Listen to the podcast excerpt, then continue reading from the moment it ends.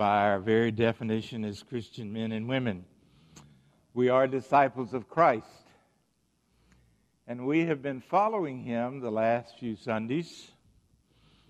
And that has been exciting. It is exciting. It will continue to be exciting. We heard him say to those new disciples 2,000 years ago Come and follow me, and I will make you fishers of men.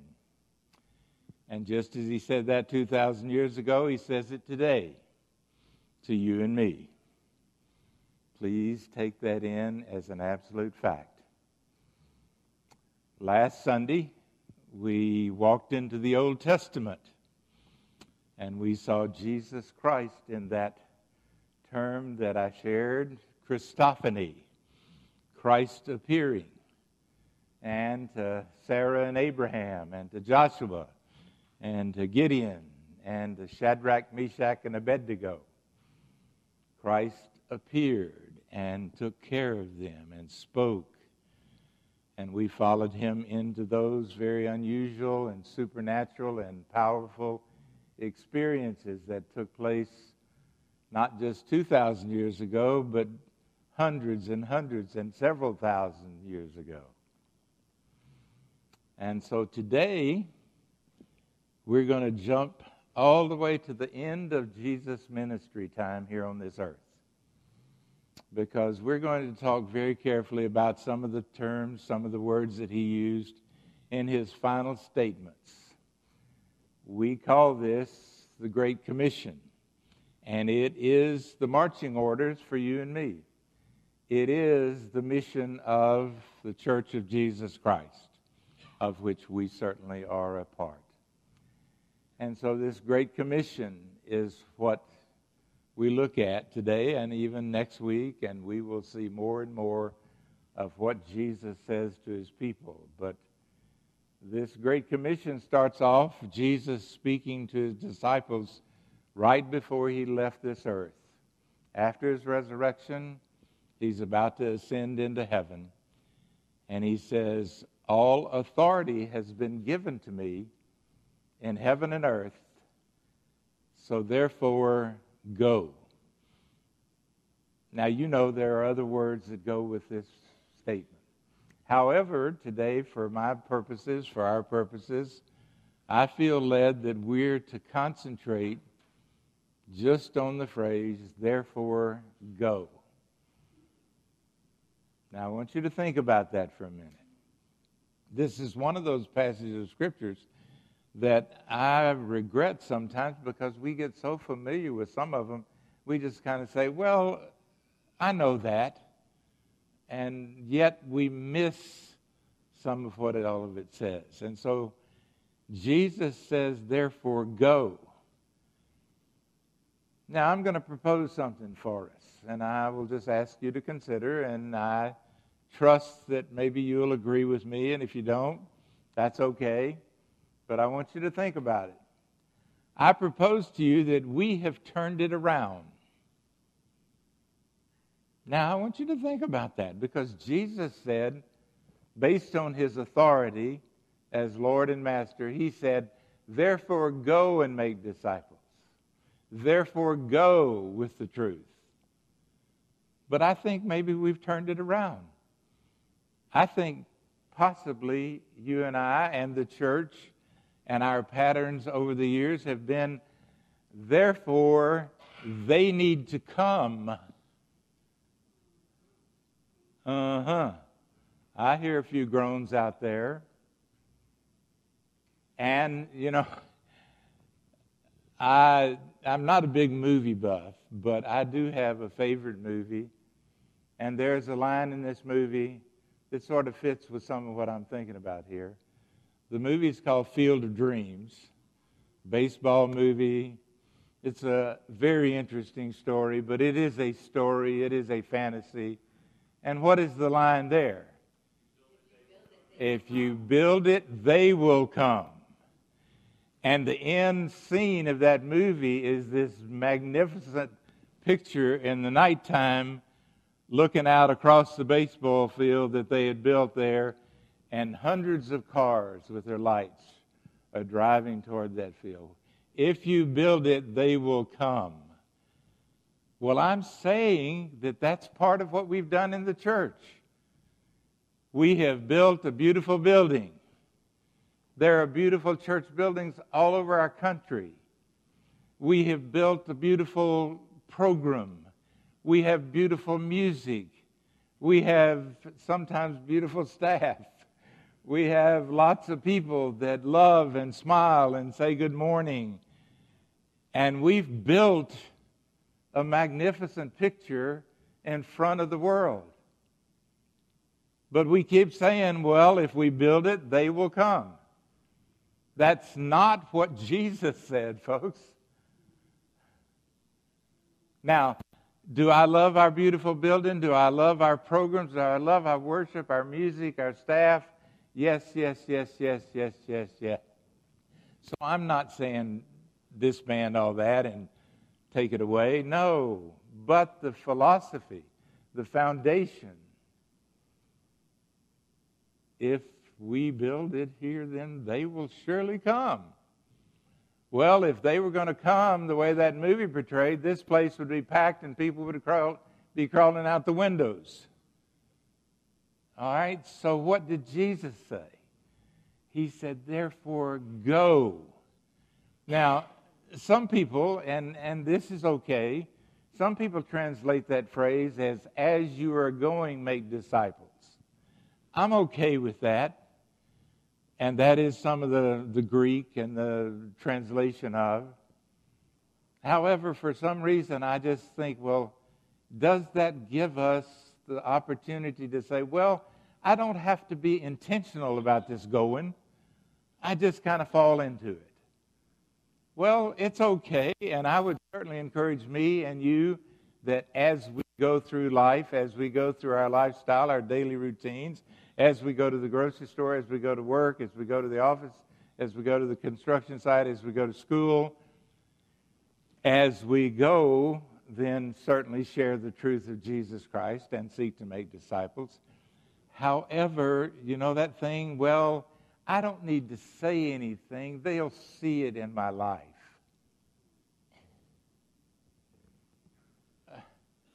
Tell me, is that, and again, I want them to be able to see something different in you and me. But do we ever use that as a cop out?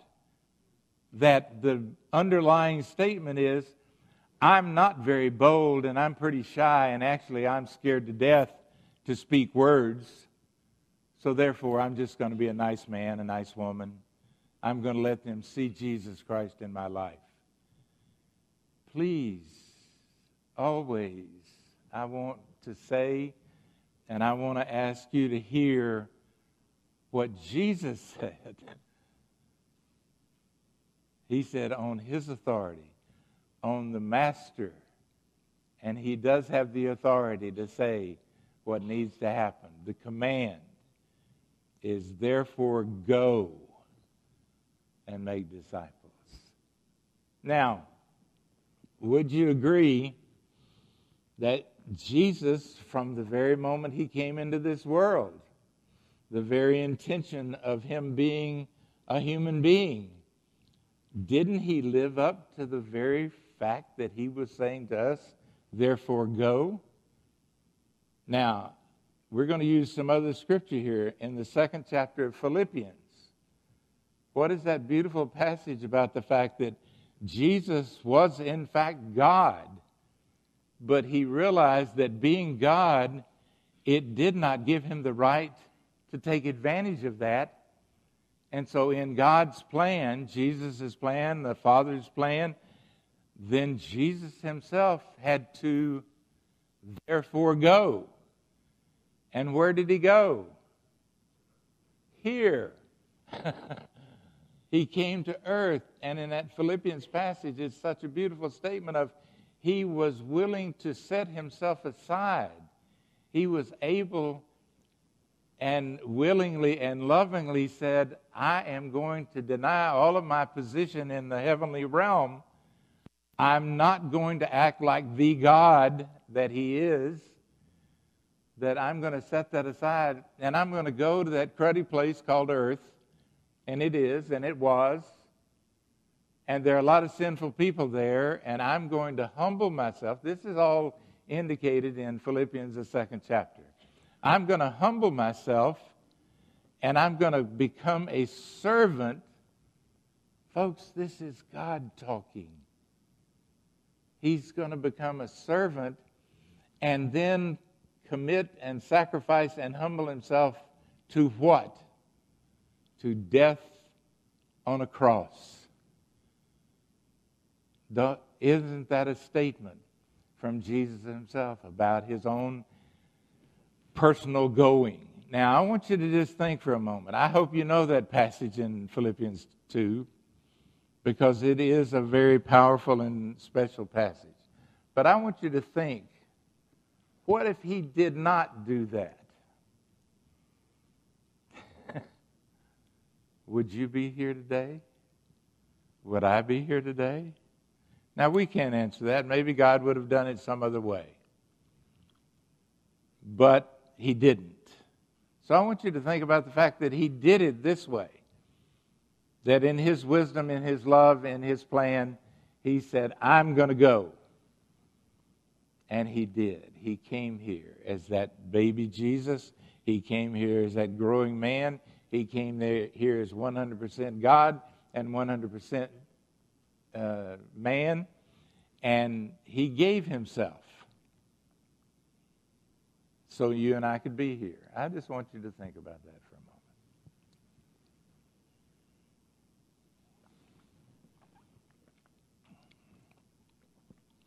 Because is it not true that we are commanded in several places in Scripture?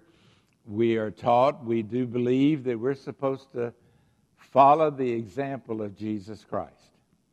He is our model he is the master teacher with his words, with his spirit, with his behavior, with all of what he does. And so we are to follow him. And he said to therefore go, and he demonstrated that in the second chapter of Philippians. Now, we're going to look at another Jesus passage.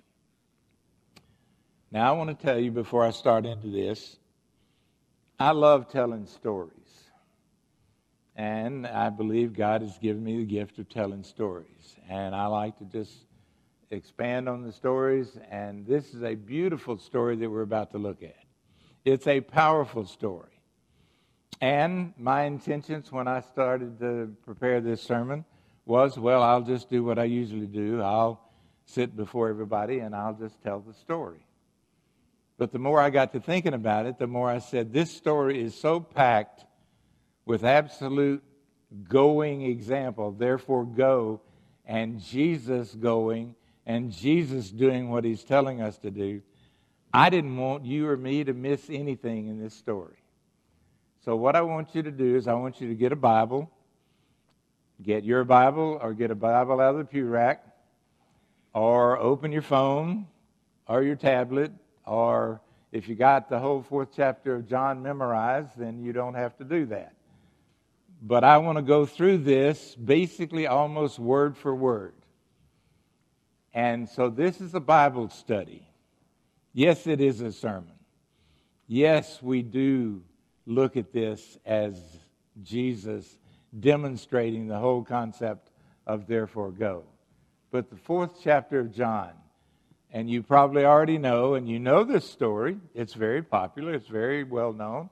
But this is where Jesus speaks to the Samaritan woman. But I want to go through it step by step, and I'm going to make some comments about it. And I want you to think, I want you to pray, I want you to absorb. I don't want you to say, well, okay, he's just going to read scripture to us, so I'm going to take a little nap. No, we don't need to take a nap this morning. Right, Bob? Yeah, we don't need to take a nap this morning. Well, we got two Bobs, one there and one there. Okay, you behave. All right, the fourth, the fourth chapter of the book of John. And I'm going to start with verse 4. And I'm going to take it a little bit at a time. And it says, Now he had to go through Samaria. Now, I'm stopping right there. I want you to think about this. And we've talked about this a little bit before, but we're going to talk about it in depth. Now he had to go through Samaria. Now here's the go word. Therefore go. And Jesus is saying to himself, I'm supposed to go. I'm going to tell my people to go.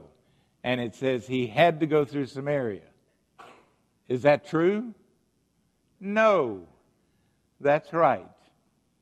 Remember, the Samaritans and the Jews didn't like each other, they didn't get along. And so the custom was they didn't go through Samaria. Now, Jesus was in Galilee in the northern part of the region, and he was going to Judea in the southern part. So, yes, it seems like a direct line would be correct. But the Jews went around Samaria. They took a divergent course all the time. So, when it says here that Jesus had to go through Samaria, it has nothing to do with logistics. It has nothing to do with route or circumstance. It has to do with therefore go. And so it says he had to go through Samaria. So he came to a town in Samaria called Sychar, near the plot of ground Jacob had given to his sons Joseph, and Jacob, Jacob's well was there. Now, have you ever thought about that? Now, let me ask you. He's now in Jacob's territory. Who is Jacob? way back in the Old Testament. Now, this is in the New Testament. Now, he's at Jacob's well. He's around where Jacob lived and where his land and where his family was. Now, has Jesus ever seen Jacob? You remember the Christophany? I didn't mention this, this last week on purpose because Jesus and Jacob spent a whole night wrestling. You remember this story? Jacob was scared to death. Esau was going to get him. And Esau and Jacob were brothers, but they didn't like each other. And Esau particularly didn't like Jacob. And now Jacob is by himself out there in the wilderness. And it says in the 32nd chapter of Genesis, a man appeared to Jacob and wrestled with him all night. Christophany, the appearance of Jesus Christ. And what was the end result of that wrestling match? Well, Jacob had a bad leg because Jesus did something to him to make his hip out of joint. And Jesus asked him what his name was. And he said, It's Jacob. And Jacob was saying, Well, I want you to bless me. And Jesus said, Well, your name is no longer Jacob. Your name is what? Israel. Now, so here we are. Jesus. These are not coincidences, folks. This is a beautiful plan. And now Jesus is in Jacob's territory, and Jesus has been there before, and he's tired there in verse 6. He says he's tired as he was from the journey. He sat down by the well. It was about the sixth hour. Why do they put the sixth hour in there? It's the middle of the day. People don't come to the well in the middle of the day. But Jesus did. People come to the well in the morning and in the evening. Why did he come in the middle of the day? Because he knew he was going there to talk to this woman. And she was going to come in the middle of the day because she was a woman of ill reputation. And then it says, when a Samaritan woman came to draw water, Jesus said to her, Will you give me a drink? Now, take some lessons about encountering people and witnessing to them. Did Jesus say, Hi, how you doing? No. Isn't that what you and I do when we see somebody? And then interchanges, hey, how you doing? I'm fine. And the conversation is over. It goes no further than that. What did Jesus do here? Will you give me a drink? He wanted to engage this woman. And he did with that first statement Will you give me a drink? And verse 9 the Samaritan woman said to him, You are a Jew and I'm a Samaritan woman. How can you ask me for a drink? She was shocked. And basically, she reprimands Jesus. She says, How dare you ask me for a drink? I'm a Samaritan, you're a Jew, I'm a woman, you're a man. We're not supposed to talk to each other. Well, did Jesus let any of those barriers stand in his way? No. Do you let any of those barriers stand in your way? Or do I? Or do we say, well, I'm not supposed to talk to that person? Or, oh, you know, and he already knew that this, this woman had a very poor reputation in town and she had a very sinful life. And he could have said, Well, no, no, no. I, I just will spend my time somewhere else. No, he said, Will you give me a drink? She reprimands him. You're a Jew and I'm a Samaritan woman. How can you ask me for a drink? And Jesus answered. Now, please pay attention.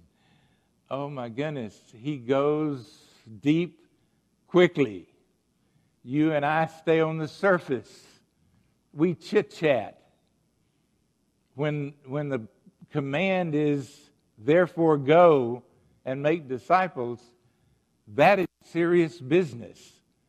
And we just kind of end up chit chatting or avoiding or closing down the conversation and walking away. So he says, Jesus answered her, If you knew the gift of God, now immediately, this is the second statement Jesus has said, and he's immediately put a spiritual emphasis into the conversation. He is not only going in personhood, he's going in verbal communication. If you had only known the gift of God and who it is that asks you for a drink, you would have asked him and he would have given you living water. Now, what is Jesus doing? Does this woman know anything about living water? No. Do some of the people that we need to go to and make disciples know anything about the power and the presence and the gift of Jesus Christ? No. But you and I, in going and making disciples, are supposed to plant the seed and bring about a discussion of deep spiritual aspects. We're not supposed to just chit chat, and that's what Jesus is doing here. He said, If you had known the gift of God, then you would have wanted some of this living water. There's mystery in that. There's intrigue in that, that he's reaching out to hook the Samaritan woman. And she says, Sir, you have nothing to draw with, and the well is deep. I'm sorry, that just makes me chuckle. What is she doing? She's staying up here on the surface. She did, it, that living water and that gift of God statement, it just kind of went right over her head. And you or I, or maybe I hope you would not do it, and I trust I would not do it. But since if we try to say something, even casually to start a witnessing conversation, to make disciples, and it goes over somebody's head, don't we have a tendency to say, well, they just don't get it, so I'm just not going to talk anymore. But that's not what Jesus does. She said, You don't have anything to draw with, and the well is very deep. And she's wondering how in the world and what is this whole thing going on. And then she says in verse 12, Are you greater than our father Jacob, who gave us the well and drank from it himself, and did also his sons and his flocks and his herds? And Jesus answered. He's going on and he's going even deeper right now. Everyone who drinks the water will be thirsty again. But whoever drinks the water I give, now he's made it a personal interchange between him and this woman. He is now everyone who drinks the water that I give will never thirst. Indeed, indeed, the water I give him will become in him a spring of water welling up to eternal life. Now, he just went from that well to the water to living water to eternity. Now, please think about this. Now, you, you may be sitting there right now saying, well, okay, that's really good, but this is Jesus Christ. He knows all of this. Well, yes, and He's sharing it with you and me. He's sharing it through Scripture, He's sharing it through this message. He's sharing it through your, your learning, through you being a Christian man or woman. And he's now saying that we want to talk about an eternal life. And the woman said to him in verse 15, Sir, give me this water so I won't get thirsty and I have to keep coming here all the time. She ain't getting it, folks. And again, would you be just kind of frustrated and say, Well, this is of no use? no need for me to go any farther, so I'll just let her go on about her business and I'll get on down the road. That is our, our tendency. And that is not boldness, and that is not therefore going, because Jesus continues. He says, He told her, and this is where it gets personal go call your husband and come back. Now, would you know if you went and talked to somebody some of their personal life like this? No, not in of your own power. But remember, Jesus said that the, all authority is given of me in heaven and earth. Now that goes back to our Matthew 28 passage. All authority is given to me in heaven and earth. Therefore, go and make disciples. So you and I are ambassadors, are disciples of Jesus Christ. We have the ability supernaturally through his presence in our life to discern certain things. And if you and I will build relationships, and if you and I will listen to the people around us, and if you and I will pay very close attention to the Lord and his leadership and to the person or persons with whom we're dealing, we're going to learn things about them. They're going to reveal certain things. They may not come out and say that I'm having marriage problems, or they may, may not come out and say that I'm lost, or that I'm hopeless, or I'm depressed, but you can sense that through the discernment of the Holy Spirit. And I am speaking truth to you because you uh, have Jesus Christ in your life. He now is saying, Go call your husband. And she says, I have no husband. Jesus said, You're right when you say you have no husband. The fact is, you've had five husbands, and the man that you now live with is not even your husband. So she's on number six and not even married to number six. Now remember, this woman that Jesus is talking to, that he had to go through Samaria to to encounter is a woman of this